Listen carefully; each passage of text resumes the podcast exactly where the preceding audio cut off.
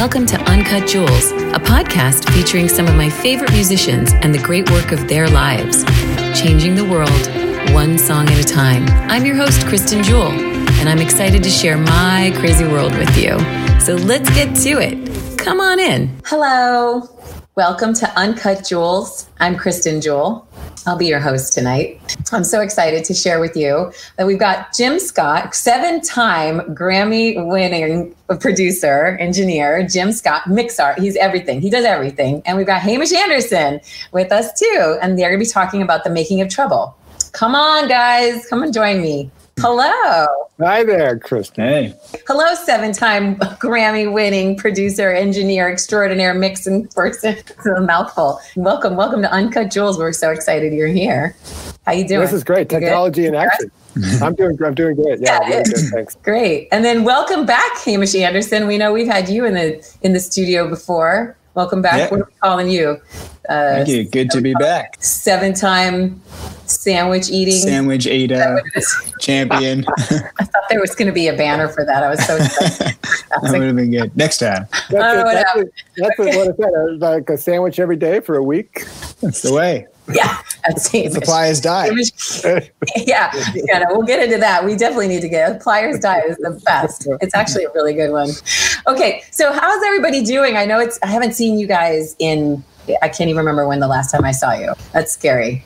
I Was it remember it was year, we were maybe? all together right before I came back to Australia at Hotel Cafe when I had a gig there. So that was like mid November last year, I guess it was. Oh man, that long. Yeah. Oh yeah, that's right. crazy. That's right. That was your last show at the Yeah.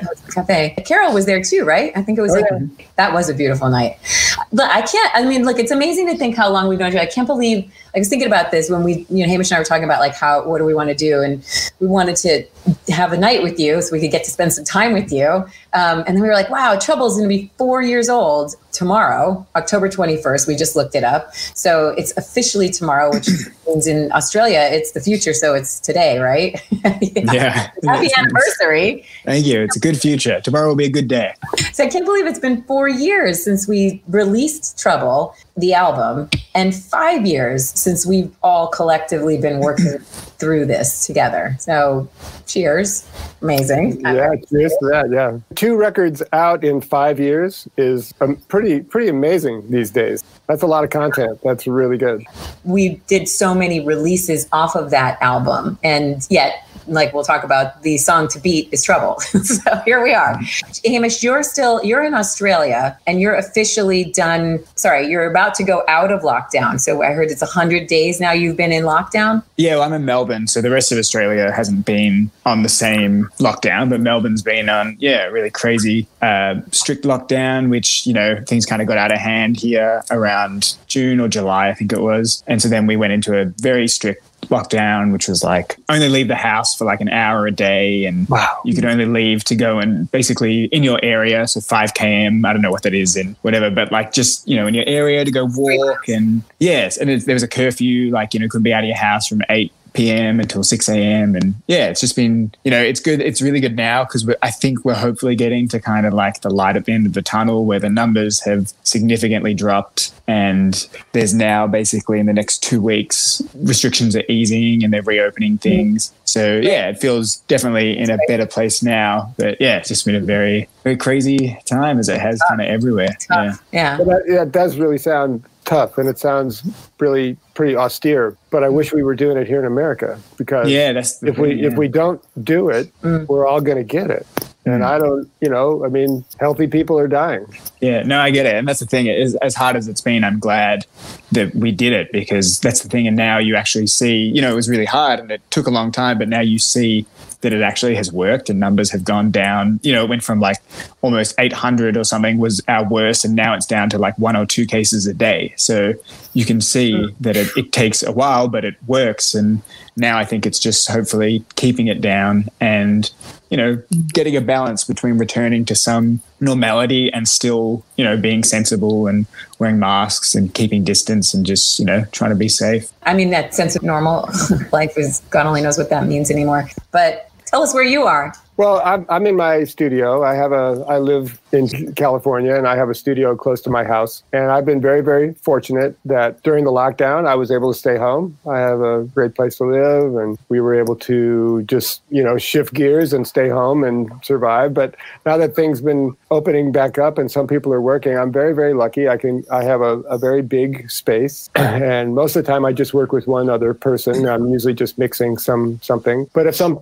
people come in for an overdub or even for a, a tracking day, I have enough rooms where people can stay far enough apart. I have enough air conditioners where nobody needs to breathe the same air. I have enough square feet where everybody can stay really far apart and we can you know we can put five or six people together in a room mm. and still have incredible amount of ventilation and social distancing and as long as people just sort of you know be smart and play by the rules we can almost work normally. That's uh, great. that, that's kind of the good news. It's not really very much fun. It's not it, this is the first time i've had my mask off all day because um, uh, even though i have clients here today i'm i'm around the corner inside a room inside a room inside a room with the door shut and i've got my mask off. So it's pretty good. Yeah, i'm happy to be here. I'm happy to be. So glad to be able to see your face. Yeah. I didn't think about that. That's crazy.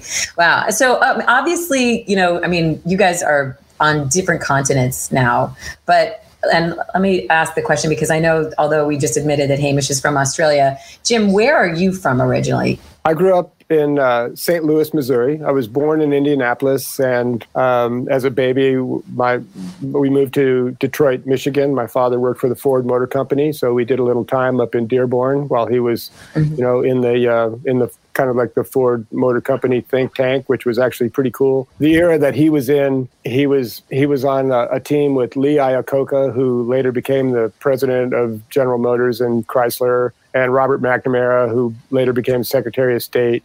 Same. And uh, so, you know, we, we were we were fortunate. We you know we had a good life. Uh, later, he was transferred to St. Louis, so I moved to St. Louis when I was four years old. Had a very stable home life. Lived in the same house until I graduated high school and went off to college. So I grew up in the Midwest, and uh, it was great when I left, I was pretty sick of it. But looking back on it, you know, it, it, it, was a it was a great place to live and a great place to grow up. It's great. So I mean, obviously, like you know, Hamish growing up in Melbourne and you growing up in the Midwest. At some point, when we started connecting, I'm kind of curious. Like both of you had inspirations. Yeah. Uh, well, the first like real musical memory I have of music hitting me and inspiring me to to want to play guitar and, and write songs was uh, hearing the Beatles. And yeah, it was it was the Beatles White Album that my dad had lying around on you know double disc CD and just one day I kind of put it on and I remember like back in the USSR just coming out of the speaker and mm. just instantly exciting me and you know something went off in my brain that I thought I want to play guitar and I want to do whatever that is. And and then it was like months of begging my parents to get me a guitar. And finally my dad and my grandpa took me down to the guitar shop and there was a orange flaming Ibanez that I think in my brain I thought was a Les Paul like Jimmy Page used but my mm-hmm. dad was probably super happy that it actually was an Ibanez which is significantly cheaper and a good first guitar to get and I got that and it was just like I just remember instantly wanting to write songs. Like that was a huge part of it. That you know, John Lennon's voice. When I got further into the Beatles, listening to John Lennon, you know, that was what made me want to write songs and play guitar. And and my dad's record collection was all the music I still love now. So it was finding the Stones and Led Zeppelin and John Lee Hooker and BB King and you know Joni Mitchell and Bob Dylan and all those people. It's just you know, yeah. it was like each week finding you know listening to the Who, and it was like I would ask my dad, you know, all about the Who, and then it was finding out about Eric Clapton and all that stuff, and it just kind of set me on the journey that I'm still kind of on now. So, Jim, how about you? What about some musical influences when you were growing up? Uh, you know, it's really amazing. I'm surprised we didn't talk about that's that's kind of what I was going to say. Basically, what you just said is what I was going to say.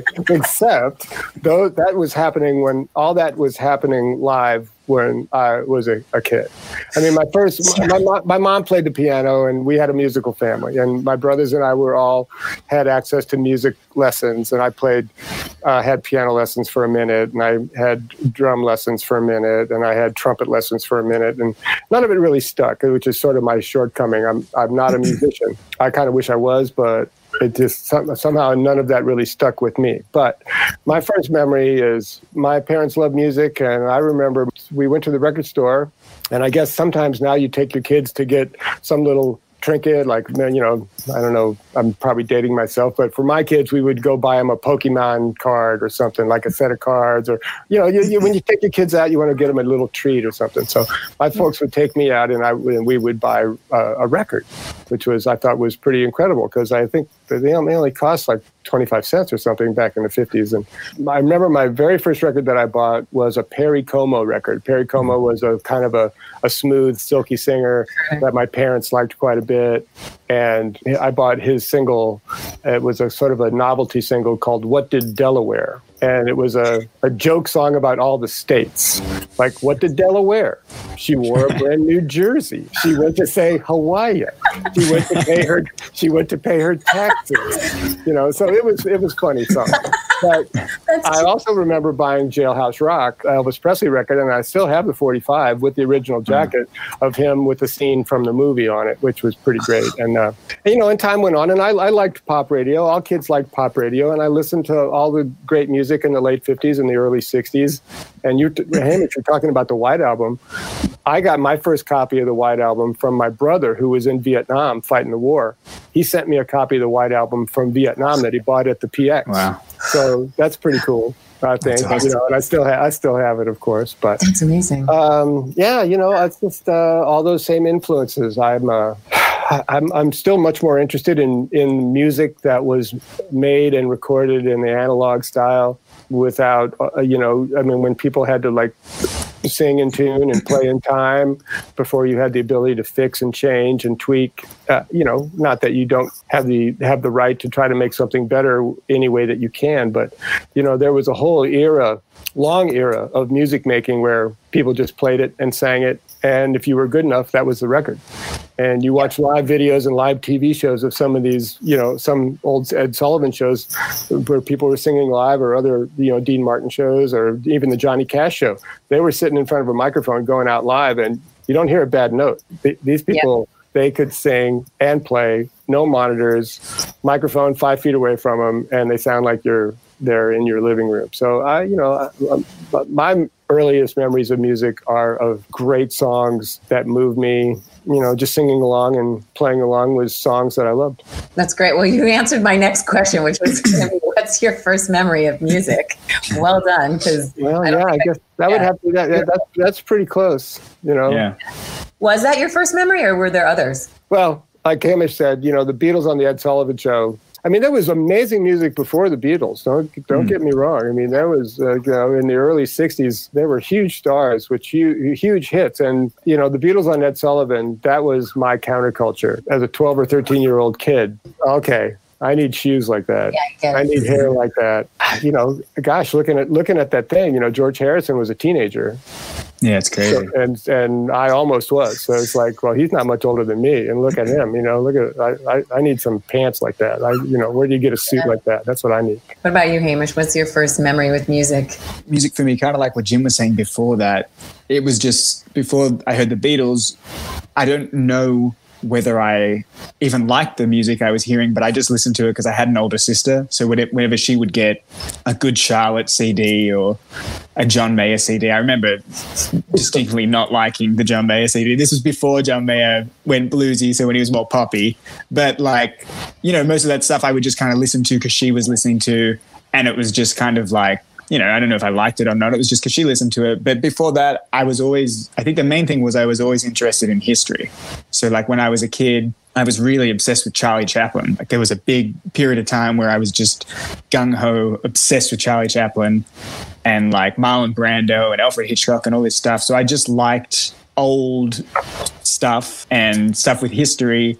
And that still, I think, is why I like, you know, the blues resonates with me and rock and roll and folk music because any music that has roots in history that's what's interesting to me. A lot of modern music doesn't necessarily have roots or history so it isn't as appealing to me where i think the main thing that runs through all the things i'm interested in is just being able to you know find out where they got it from and who they were influenced by and where it came from and that's just kind of been like a thread with my interests makes sense it's amazing to think that there's at least maybe like two or three years between you guys in age, and you have very similar experience Yeah. getting here. I think I'm a few years older. You know, Hamish is 85. get there. so, like, yeah.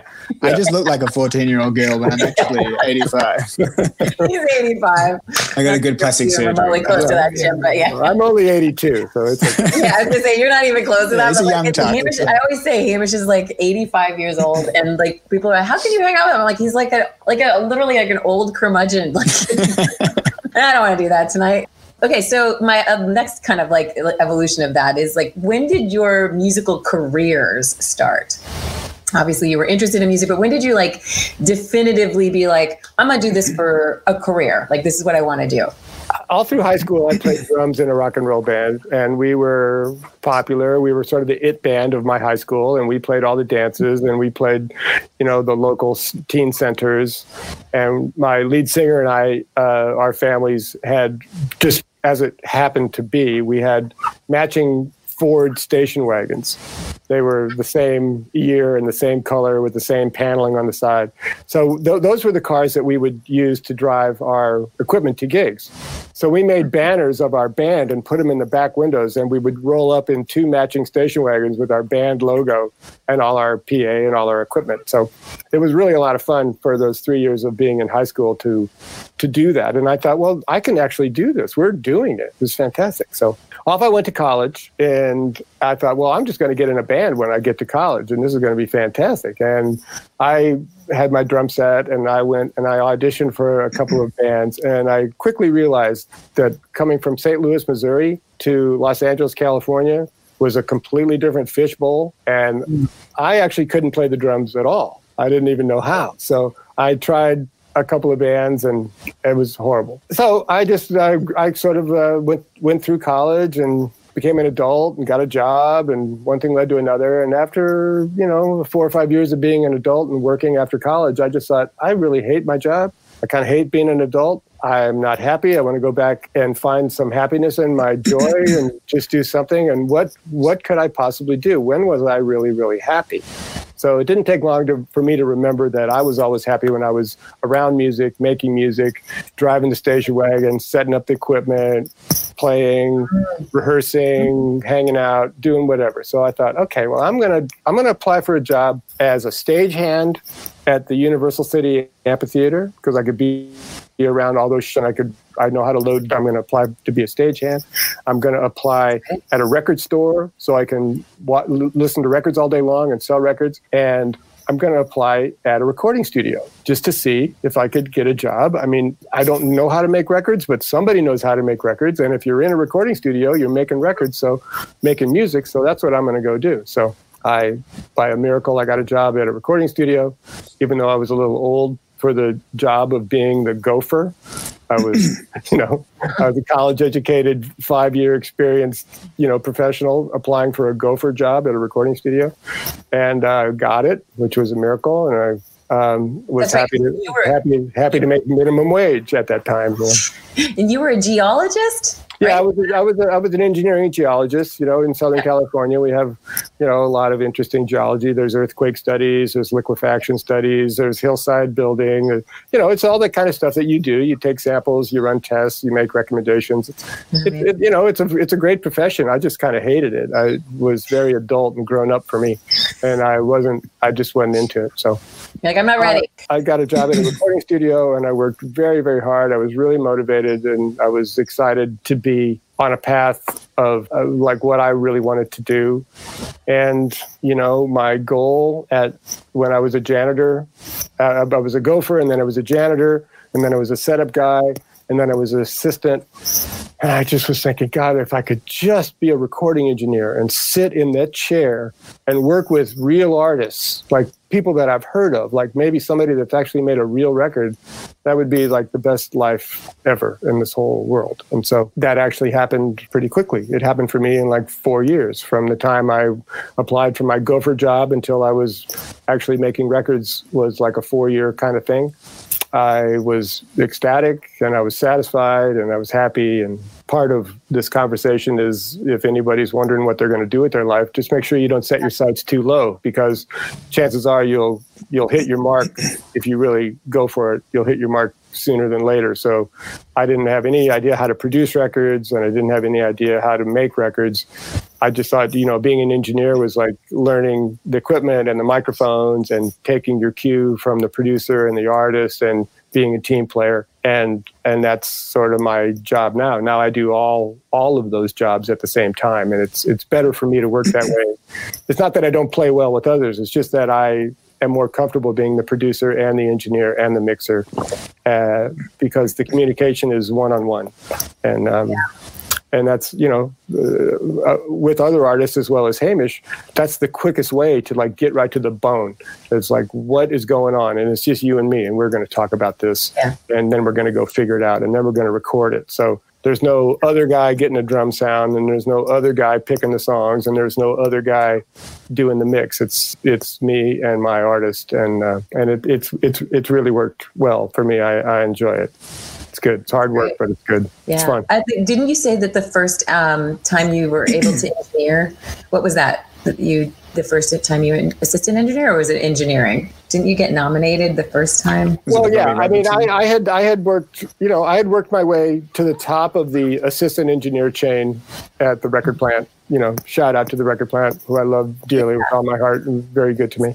But I'd worked my way up as far as I could go, and I needed more money. I was making four dollars and fifty cents an hour and working hundred hours a week. And I thought, if I'm gonna, I'm gonna go in and get, uh, I'm gonna ask for a twenty-five cents an hour and make five dollars an hour, so I can make an extra twenty-five dollars a week. This is to make a big difference in my life. I went in to ask for that 25 cents an hour raise, and God bless him, Chris Stone, the late great owner of the record plant, said, "No, I'm sorry, I can't give you that quarter because if I give you the quarter, everybody else is going to need a quarter, and I can't afford that. So you got to. That's it. No, I can't give it to you." And I said, "Okay, well, I got to move on. I got a, I got a wife, and I got a house, and I got to, I got to make more money. I got to move on." And he said, "That's great.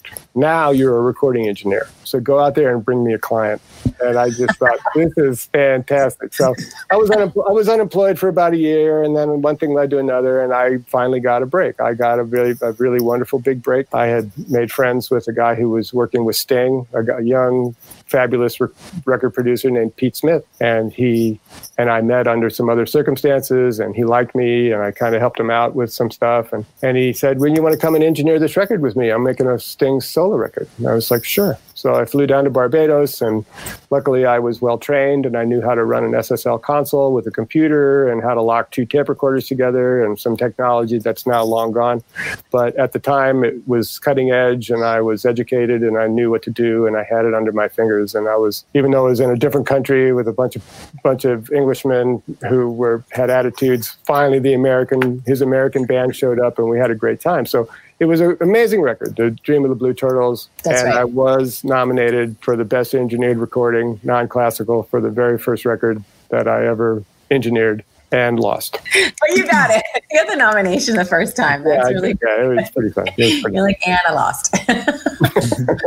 so uh, yeah, Hamish, that's going to be a hard one to follow. But I was like, maybe uh, yeah, mine will be quick. I mean, I don't feel like you know. I know I should have gone first, but um, yeah, I mean, I wanted you know, like I said, when I was twelve, I, I got the music bug, and just for a long time, it was mostly about playing guitar, and then kind of in my late teens, eh, a lot of it was like, you know, my dream would have been to really be in a band, to be like, you know, one of the one of the guys and just like be in a band, whatever. But I, no one I knew played an instrument or had any interest in, you know, it wasn't a cool thing to play guitar when I was like coming up. Like it was like much cooler to be a DJ or, you know, oh, wow. pop. It was probably around the pop stuff. So Britney Spears and things like that. So guitar wasn't like a super cool thing that people dug so I just, you know, I didn't really have, couldn't find people to play with. So I kind of fell into doing like the solo thing just by lack of, you know, not having anyone to play with. Same with singing. It was like if you would get with a group of people who could play, no one would want to sing. So it was like, I looked at, you know, Jimi Hendrix and Eric Clapton, who are my heroes. And I was like, well, they sang. So I'll just give it a try because someone's going to do it and then it was like, yeah, really, my first kind of like performing experience was just doing like the pub, you know, acoustic guitar, playing like two hour sets in pubs. And it was really great in retrospect because I would learn all these Beatles songs and Bob Dylan songs and Tom Petty songs and whatever.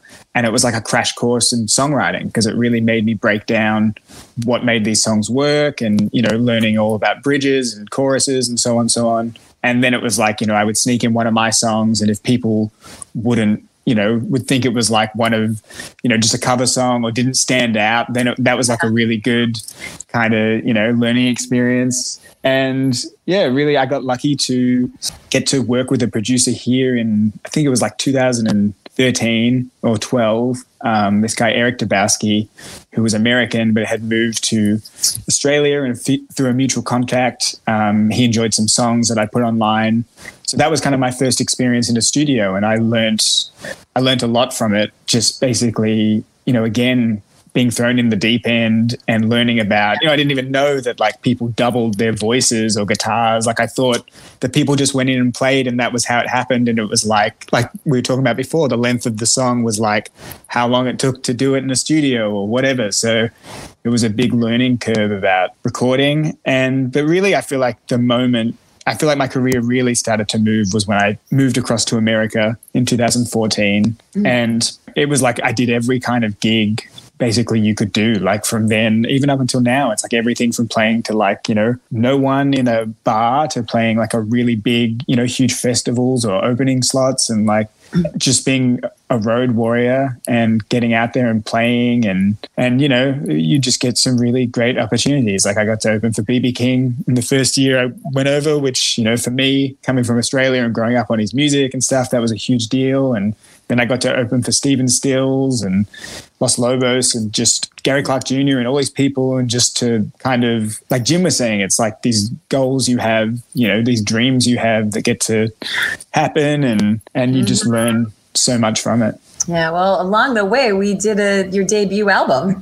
We had a lot of momentum on the EPs, which were great, and we love them. But the when this album came out, it's amazing. Like obviously, as a debut album, for it to still hold up. I mean, I guess it's pretty much maybe Jim. You probably have this experience all the time, but like making trouble was trouble to begin with, and it was also really amazing, and it had like a a life of its own. So, you know, for yeah, that's years, a big defining moment, I think, for for yeah. me. And that's a moment where I I do feel like, you know, I'm, I'm, proud of the stuff I did before, but I do feel like that with trouble, it, it's just something that I feel like is really me. And it's a moment where I was able to blend kind of the guitar stuff I wanted to do with the singing and the songwriting. And like, especially, we'll probably get into this, but especially singing wise, my voice before trouble when i listen to it now sounds completely different to me. It's like this kind of low mumbly slurry probably because it sounds like i'm drunk but probably because i'm australian but it's just very like non-defined and like kind of messy. And on trouble jim helped kind of have the voice be so clear and direct and just upfront and the way i sing to me sounds completely different to how i was singing before well, okay, so let's talk.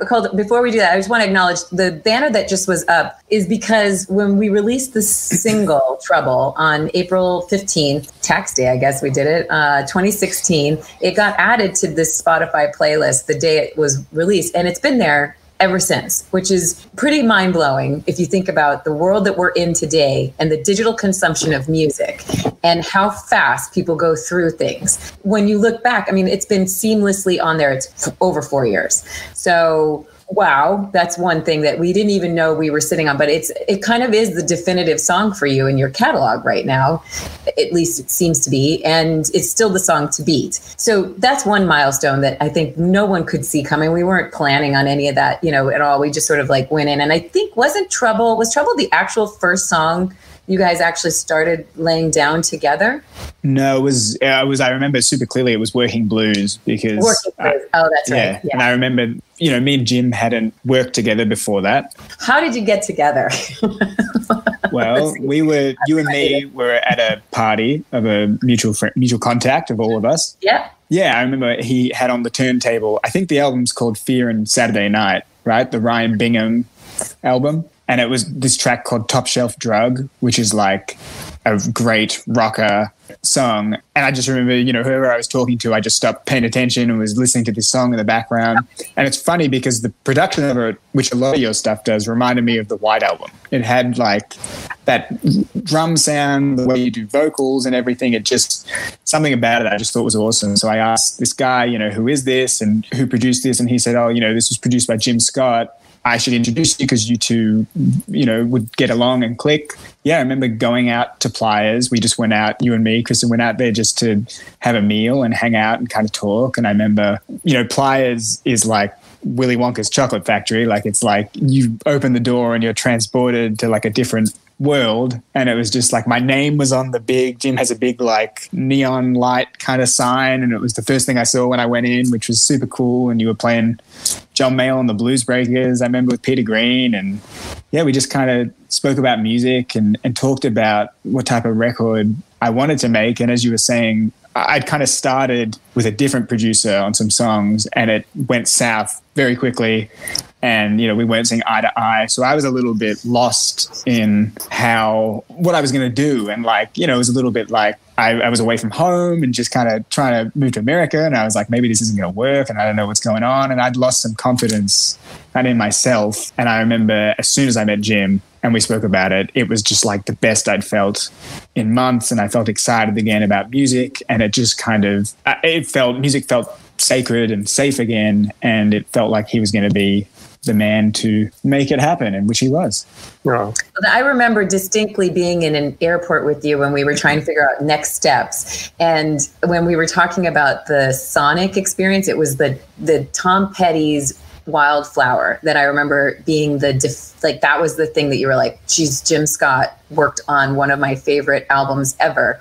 And I know my ignorance was I didn't even know that album. I mean, I probably knew songs from it, but I didn't know the albums. You spent so much time explaining to me in great detail all of the things that Jim Scott did, like on that process, during that process, and all, yeah, and his sound and the design of the sound. And then I think it was Neal Casal. We talked about Neal. There was a. And Wilco, I mean, those Wilco, Wilco records, uh, yeah. And records I love, and Tedeschi Trucks, yeah, Doyle, yeah, and yeah, just. Doyle, so Doyle, Doyle was another yeah. one. Yeah, you worked with Robbie Doyle. Robertson, and yeah.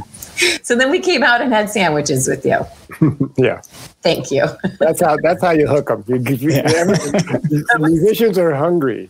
Yeah, and come always, for the music, stay for the sandwich. Yeah, and like James Taylor said, they always sing better when they're hungry.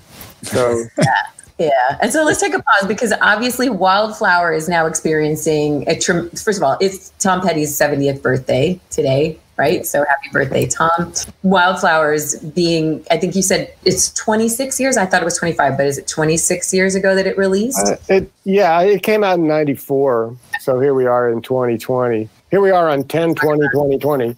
But, uh, uh, and it would have come out sooner had Tom not, you know, pass away, and he was mm-hmm. working on it before he did, and uh, it was the Wildflowers record. You know, it, it, was originally a double album. We worked on so many songs, and we had, you know, the twenty-four or five that we really liked and we finished were going to be a huge double album. But the Warner Brothers executives talked him out of it, which was probably a good idea at the time, and that's one of the reasons why, even though it's a, got fourteen songs on it, the Wildflowers record as it was, you know, it's just all aces. It's all really good songs. It's all, like Tom said a couple of times, like if, if you had a gun and you had six chambers, why would you only want to put one or two bullets in the chambers? Like you got to, you got to fill that gun up with all bullets. You know, like you got to put all good songs on your record. You got to, you can't put like some crap filler is not going to do anything. Like everything's got to be good. It's sort of like something he probably learned from being on the road with Kiss. Like those guys don't mess around. Like it's like every song's a single. You know, every song is a number one. Every bridge is every bridge comes right before an amazing chorus, and that's kind of what the Tom's. You know, not comparing Kiss and Tom Petty, but there's. It's like you have got to write good songs. You've got to write something that means something to you and means something to your fans and means you know if you don't believe it nobody else is going to believe it so.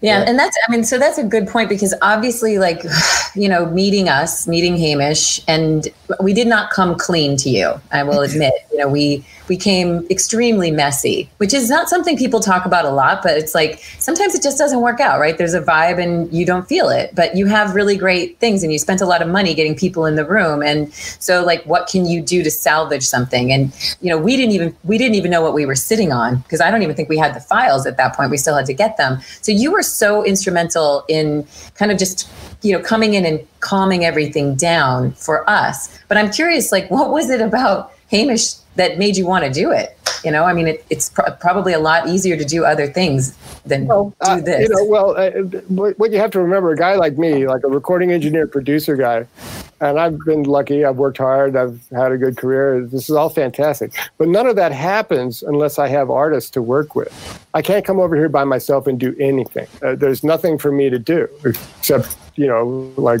clean up around the place. So I need artists to come in and I need to try to help them with my experience and my passion. So, you know, any project, any artist that comes to me that wants to talk to me about music or work, talk about working together, I take that very seriously.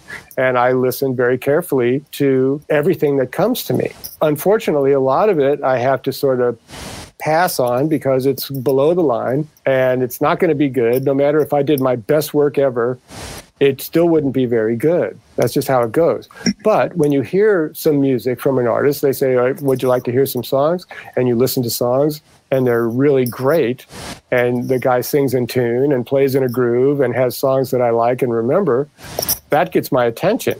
And then I say, Yeah, man, we can do something. Let's talk about the next step. Like, what are we going to do? And whether you have a record company behind you or if it's your own you know your own pocketbook or you have a benefactor or a kickstarter wherever wherever the financing comes from it, nothing will happen until you have good songs and good singing. That is why we're here tonight because the you know i knew in the first two or three songs that i heard that hamish was great and that i wanted to work with. Well we're really grateful. Thank you for not yeah. judging. Oh, yeah, no, maybe the toughest time in both of our lives. I think it was really really rough. We knew we had something good because we had johnny radelat on drums so that was always a good thing too. Yeah.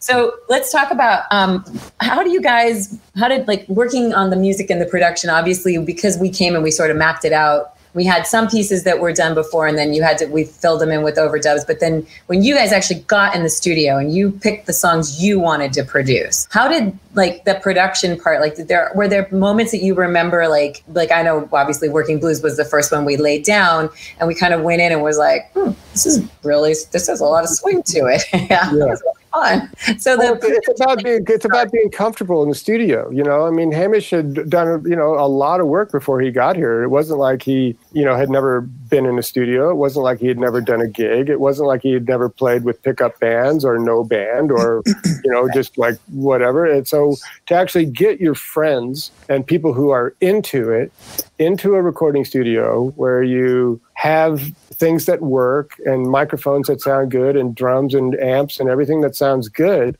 and you put on your headphones and you start playing and it sounds like a record that's pretty fun it's fun for right. me. I mean, that's yeah. my goal. Uh, my, my, trick is to be so ready and so prepared and get it sounding so good as quickly as I possibly can, like within minutes of them starting, that by the time they get their headphones on and get comfortable and get their things adjusted, it's sounding really good. And then when they come in for a play a playback, it sounds like a record, not like, well, I know, yeah, well, we're going to fix that up later, or yeah, well, I know it's a little, you know, uh, no, it sounds like, wow, really, we just did that, we did that, and we're just like it's only two o'clock in the afternoon, and we just did that. That's what I work towards because I've been on the other side of that window where it it sounds terrible, and you come in and you can't defend terrible. Yeah. I've I've played stuff back and it sounds terrible and I know it and they know it and everybody knows it and it's like, all right, well, let's go back in there and see let's see if we can do something.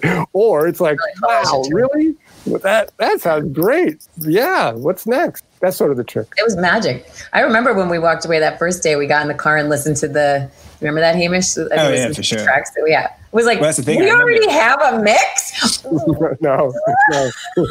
yeah, and Working Blues was one that, like, starting with that, I remember because yeah. it's so big and so fun. That kind of set the whole template for what we were going to do. That it was, you know, the whole band playing together at the same time, and and and we had a great band because it was Jim bought Chris Bruce, who's an incredible bass player and also an incredible guitarist, but he was on bass doing that, and from Doyle's and band. I, yeah, from Doyle's band, and, and I bought yeah. Jerry, who Jerry Bourget, who I've been playing with live, who was on keys, who's played with Jonathan Wilson, and then we had Aaron Sterling, who's played with everyone like John Mayer and stuff, and mm-hmm. and it was just a great band that I remember how exciting it was you know, well, that's the thing. I mean, there were there were people, there were professional musicians in the room, yeah. who were excited to be with you and excited to be working in you know like a, a happy, healthy working environment, doing what they love to do, make records like we all love to make records. If we just started hitting on all cylinders, it was like, let's go. This isn't hard. This is easy. Yeah. Yep. So we started working through the tracking. We did the mixes with you for the other songs. So basically, like, okay, when you guys were working through this, I mean, I know the answer to this, but like, when did you know the song was done? Talk about that process. Because in order for you to get to a place where you have a rough mix when you walk out the door for two songs, when you've been tracking for one day with even a trio or a four piece band, a lot of thought goes into exactly what is being kept. you know what I mean? And like what's going away. And you do you do that so fast, but also so methodically. I remember looking over your shoulder and you have you have your your chart of all the things so you can remember what you lo- like. It's a your yeah. process. Can we can you talk about it for us? It's beautiful. Well, my process is about getting home a little earlier.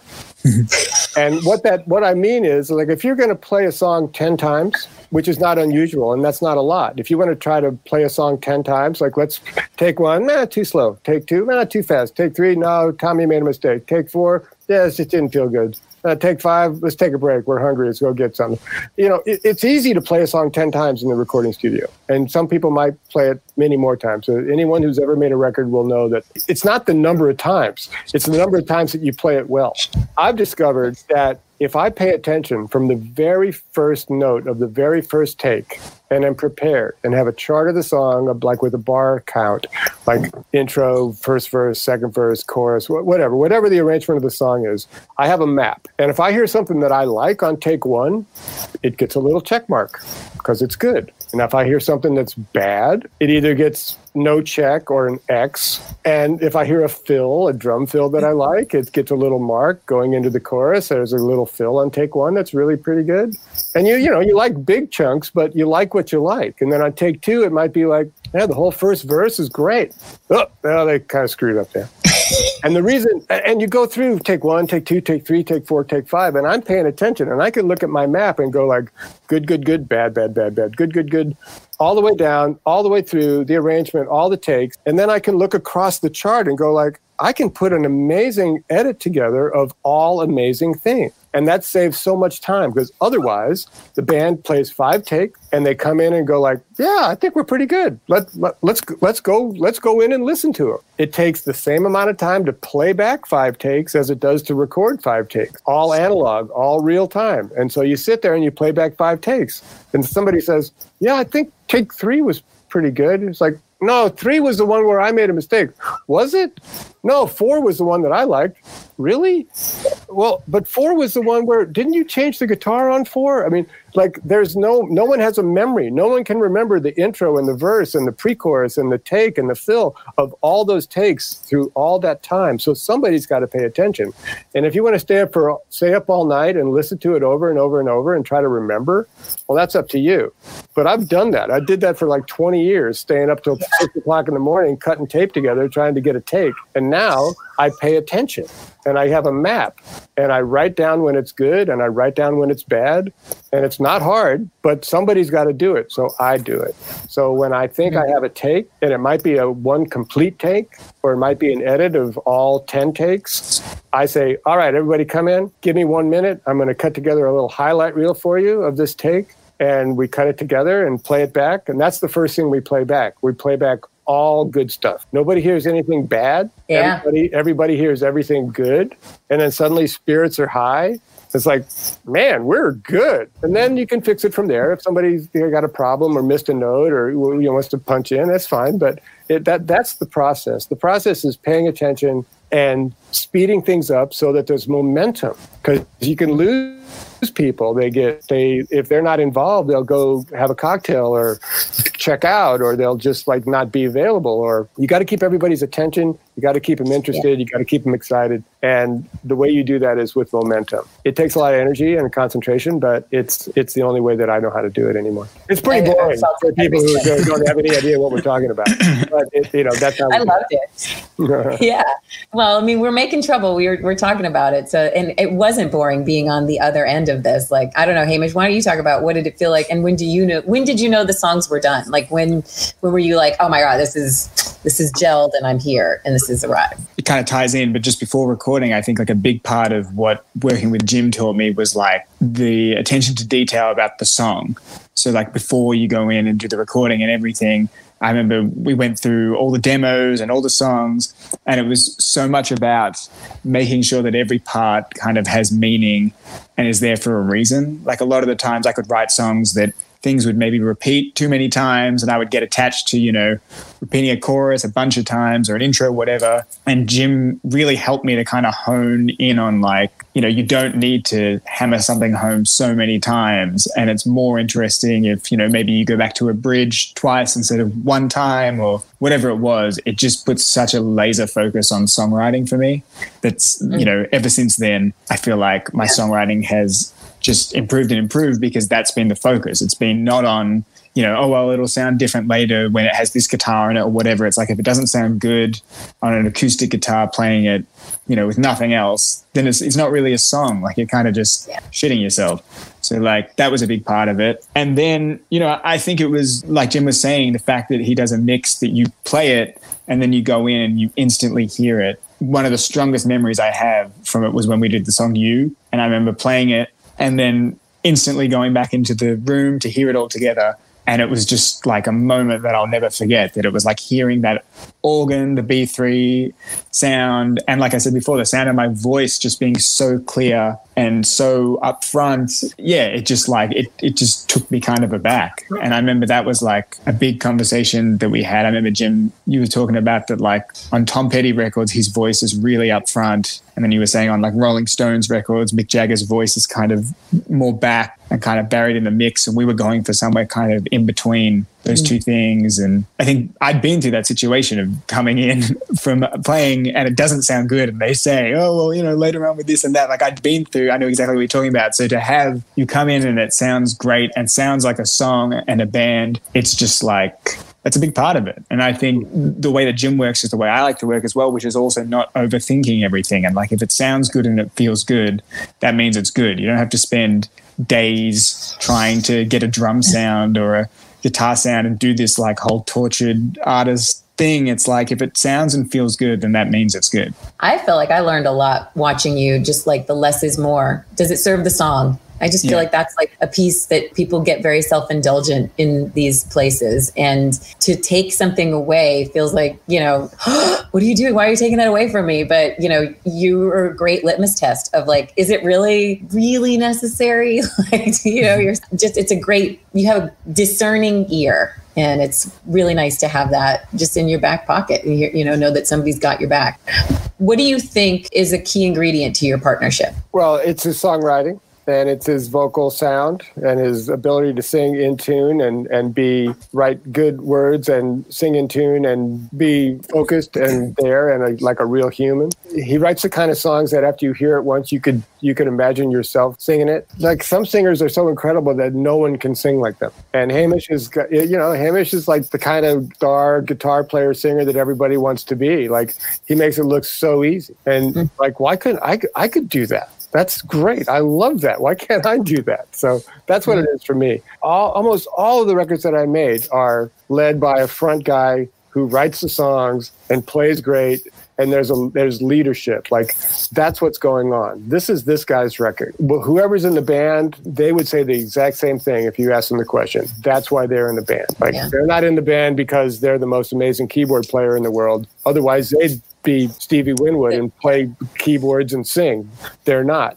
They're in his band. And same with everybody that works with him. Same with me. That's why I work with him. So that that's it. That's for me, that's the key. Good songs, good singing, nice guy, great manager. we have it on tape.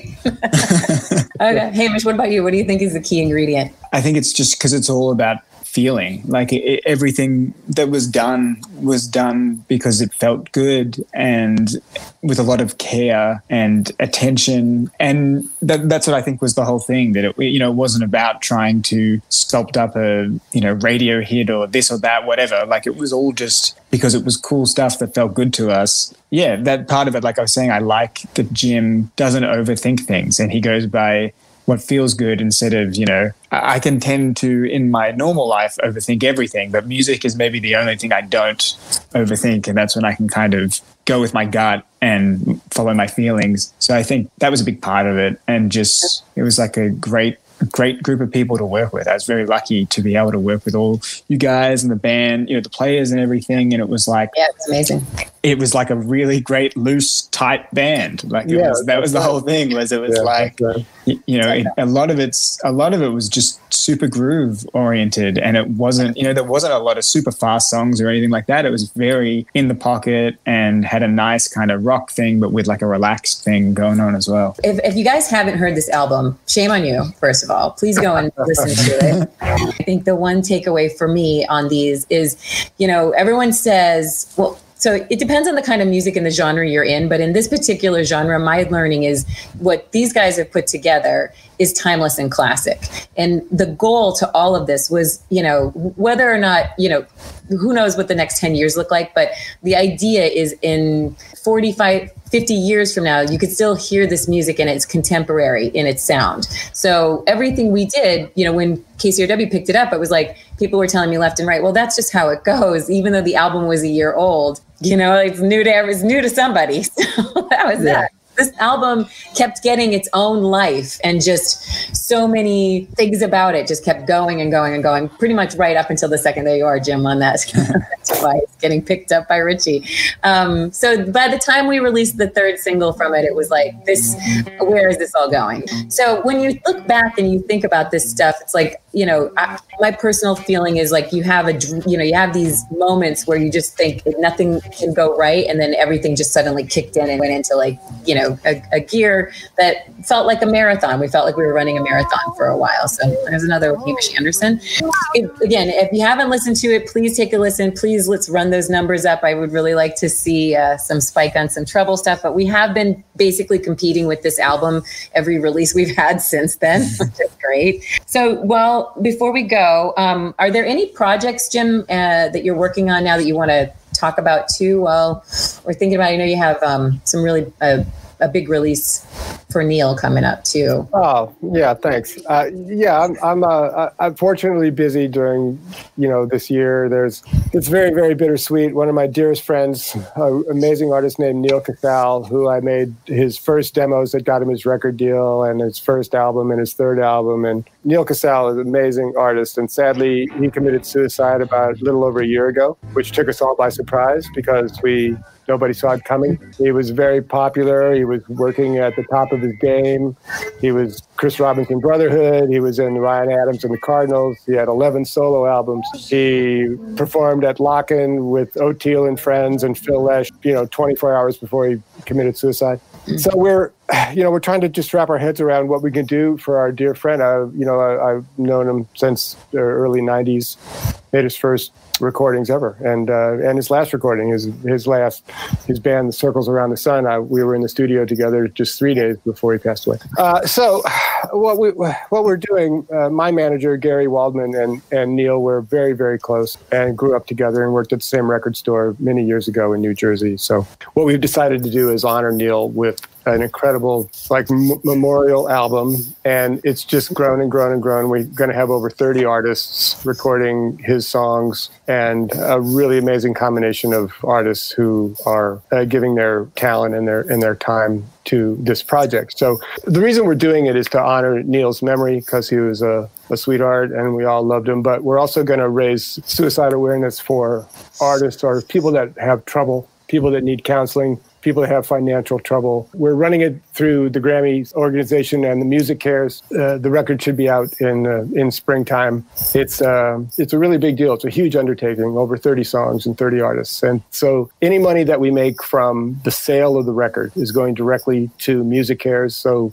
anybody in the music business and uh, everybody needs help now. All the roadies need help because they're not working. All the artists need help because there's no touring. People have no insurance. People have people are sick, people have depression, and Music Cares is a place where you can go to get help. And Incredible. any any money that we make from his publishing rights after the sale of the record is all going to go to the Neal Casal Foundation, which will provide music instruments and musical uh, music lessons for children in the state of New Jersey where he grew up it's very, very, very bittersweet and very sad, but we're happy to do it. And, uh, you know, it's a very joyful record, but it's incredibly sad at the same time. I'm producing it with David Schools from Widespread Panic and Gary Waldman, my longtime manager, has been a genius in terms of, you know, organizing this incredible array of artists and just organizing all the, all the sessions and the flights and the hotel rooms and everything that we've done. So that's, that's my, my, one, the, the, the one of the big projects I'm working on now. I'm, and, and I've been very lucky. I've been very fortunate. People have come to me. I've had a really good time this year. I have a, a new album out by a great band called Reckless Kelly. Uh, they have a double album out. I've mixed their last couple records. They're fantastic. They're they're an American band. I love them dearly. They play great. Uh, their own version of like a country folk rock legit kick your ass kind of music that is so real. That's great. It, it's so real, it's surreal. You know, it's really, really great. They have a great double album out. It's called uh, American Jackpot and American Girls, and it's the package is amazing. You should really see it. Great. I'm also excited about. Uh, I just I made a record with Joe Satriani earlier this year, late last year, and earlier this year, and it's Joe Satriani is one of the absolute greats, and I learned so much about guitar tone from him thought I knew something, but I, man, that guy is like he is an incredible guitar player and he writes great songs and we had an amazing band. His album came out earlier this year. It's called Shapeshifting and um, i'm really really proud of it because it's a really spectacular uh, performed and sounding record and i also have to mention my uh, you know our, our mutual lauren uh, uh lauren monroe our, our mutual friend she is an incredible songwriter and singer she's a healer she's a clairvoyant she's a Had her on. Yeah, we had her yeah, on. you there. had her on.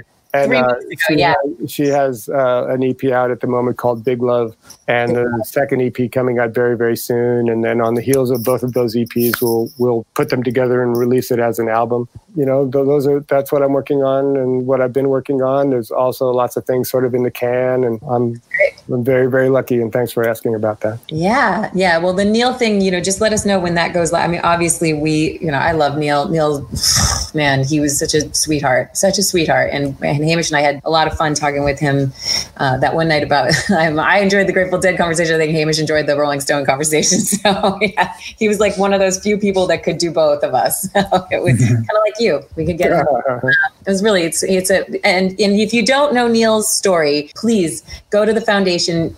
I know it's tough times and everything, but like he he was an inspiration to so many people, and his style of playing. I mean, I saw him perform with Chris Robinson Brotherhood, and I was just like, wow, it's. Just, I mean, he channeled. He's just magnificent. He's he was a, a beautiful soul. So so I'm glad that you're doing that, and I think it's important to keep his memory alive. Um, Yeah, no doubt. Yeah. whatever we can do. And speaking of, so Hamish, I know you've got. We're hoping to get you some stuff for the. Uh, what are you thinking is next for you? Yeah, well, obviously, like as like you know, most musicians really like most of the year was usually spent bouncing between playing live and you know touring and then in studios and stuff. And I kind of been you know it's been a very different year for me because I've you know been based in LA for the past five years or so, and this is the first year kind of back in Australia and here for you know indefinitely at the moment. So it's been the streaming gig world has been like the big thing. Right. So yeah, playing a lot. You know, your your um the tracks from the Gary tour. We're hoping to maybe do. yeah, so that's there's a bunch of point. recorded stuff from last year when I opened for Gary Clark Jr. that we're hoping, you know, with Jim, it would be great. I've kind of been for you, Jim. Yeah. shifting, sifting through stuff and trying to, you know, see what we got. So I think that would be cool to do to kind of like, especially because I see Trouble and Out of My Head kind of as like a package almost together. That it's cool that some of those songs Yeah, yeah, yeah. Live Take- have taken on like a different life, and it'd be cool to show that side of it, and yeah, document. You know, especially because it's pre whatever's going on now, so it was you know it's Yeah, almost a right different on. world that stuff. So The sound is amazing. I mean, we know we've got stuff, so we're just really excited. But we have to, you know, so much to go through still. It's insane. But that's the goal. Is one of these days we'll have a nice. One of the other things too is you see his live. Uh, people always ask like, "Where's the live album? Where's the live album?" So we're we'd love to get one that's like legitimately a live album that you know Yeah, done right. good, good Uh, so okay, and before you go, um, two questions. What what are some advice you can give to young musicians or anybody starting out that like just quickly like help them think about how to get started? listen you practice practice practice practice i you know you talk about your 10,000 hours your 100,000 hours like if you want to be as good as the people that you admire there's only one way to do it no one is born amazing people practice so practice rehearse stay healthy work with other people have as many take as many chances as you can don't be afraid to fail don't be afraid to walk away from a really good situation into a worse situation if you think it's ultimately going to be better. Uh, you only got one trip around. You're going to kick yourself later if you don't if you don't for it. So that's sort of my you know it's hard out there. It's hard. You know people ask me all the time. You know they want to know where they want to know where the secret door is to open the door to fame and fortune and like like where's the top of the pops? Where you know where do I get on the where do I get like a huge tour? Where where when how do I where's the secret door to get me on the stage at the forum? It's like you got to work so hard. Like just read everyone's story. Everyone's story was from the Beatles to the Van Halen to the Rolling Stones to, you know, everybody. Everybody played a million gigs, and Hamish was talking about it earlier. You play every gig that you possibly can, and you learn how to tell a story while you're changing a guitar string that you just broke, or you learn how to play on a five-string guitar that has a like the D string is missing. You just figure it out and just keep going, and you know, never let them see you sweat. Just like, just do it. You know, it's like that's that's the advice. I wish there was a, I wish there was some secret because if there was, I wish I'd have had it a long time ago. But all I know is show up, work hard, and be the be the happiest guy in the room at you know at four o'clock in the morning, and come back the next day with a really good attitude. That's all you can do.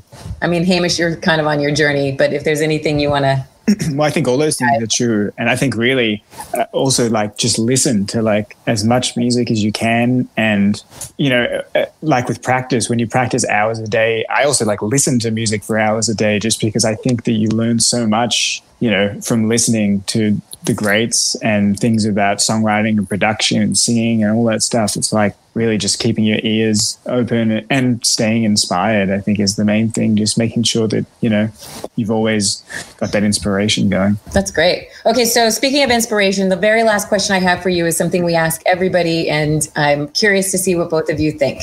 So, if you had to choose one song that you like, you know, those moments when you're like, oh, I wish I had written that song, or oh, I wish I'd produced that song, or I wish that was my song.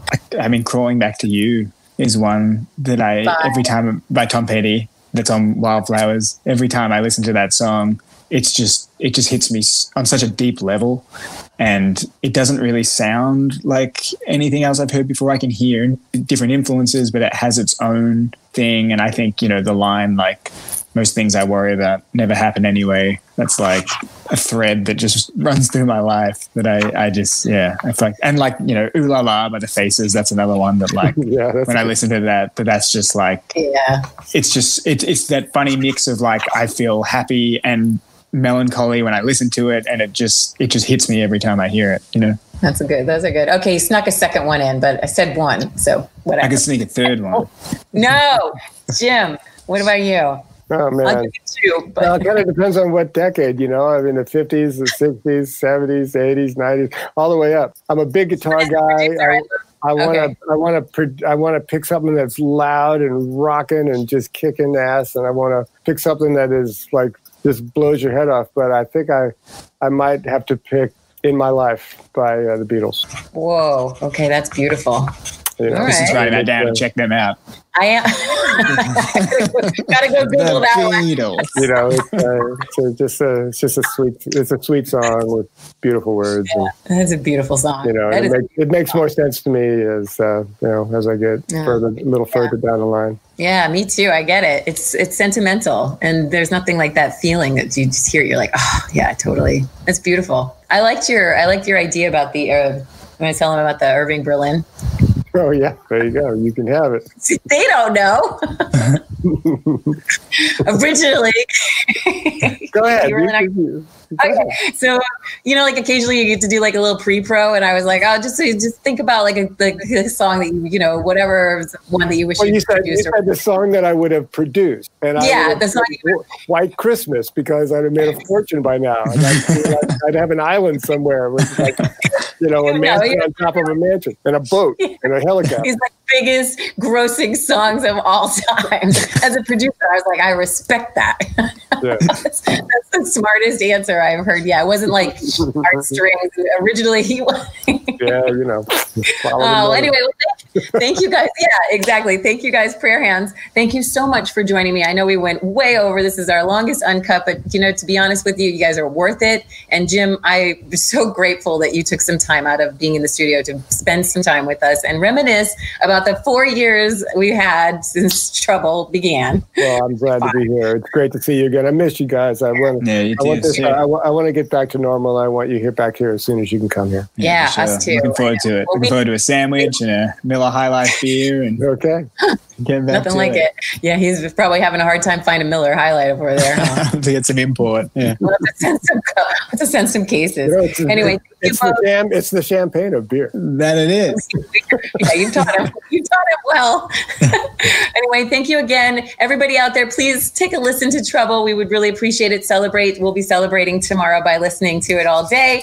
And thanks again so much for everything. And Jim, Hamish, we love. I love you. Fuck we. I love you. I'm very very proud of the work we've done Oh, together. I love so you we'll have you too. come on again next year. We'll talk about Out of My Head. But in the meantime, everybody stay safe, wear your masks, and we'll see you next week. Take care. Thank you for listening to Uncut Jewels. If you like what you heard, smash that like button and subscribe for more episodes. And tell a friend. We firmly believe the world works better that way. This podcast wouldn't have been possible if it weren't for the help of the Uncut Jewels team Johanna Schock, Jana Fisher, Coco Hong, Sarah Reynolds, Jess Kane, and Viviana Mendoza. Guys, we did this. The Uncut Jewels theme song that you're listening to right now was created by our very own guitar hero, Hamish Anderson. And we appreciate everyone who's helped bring us from where we were to where we're going. To paraphrase David Bowie, we promise it won't be boring.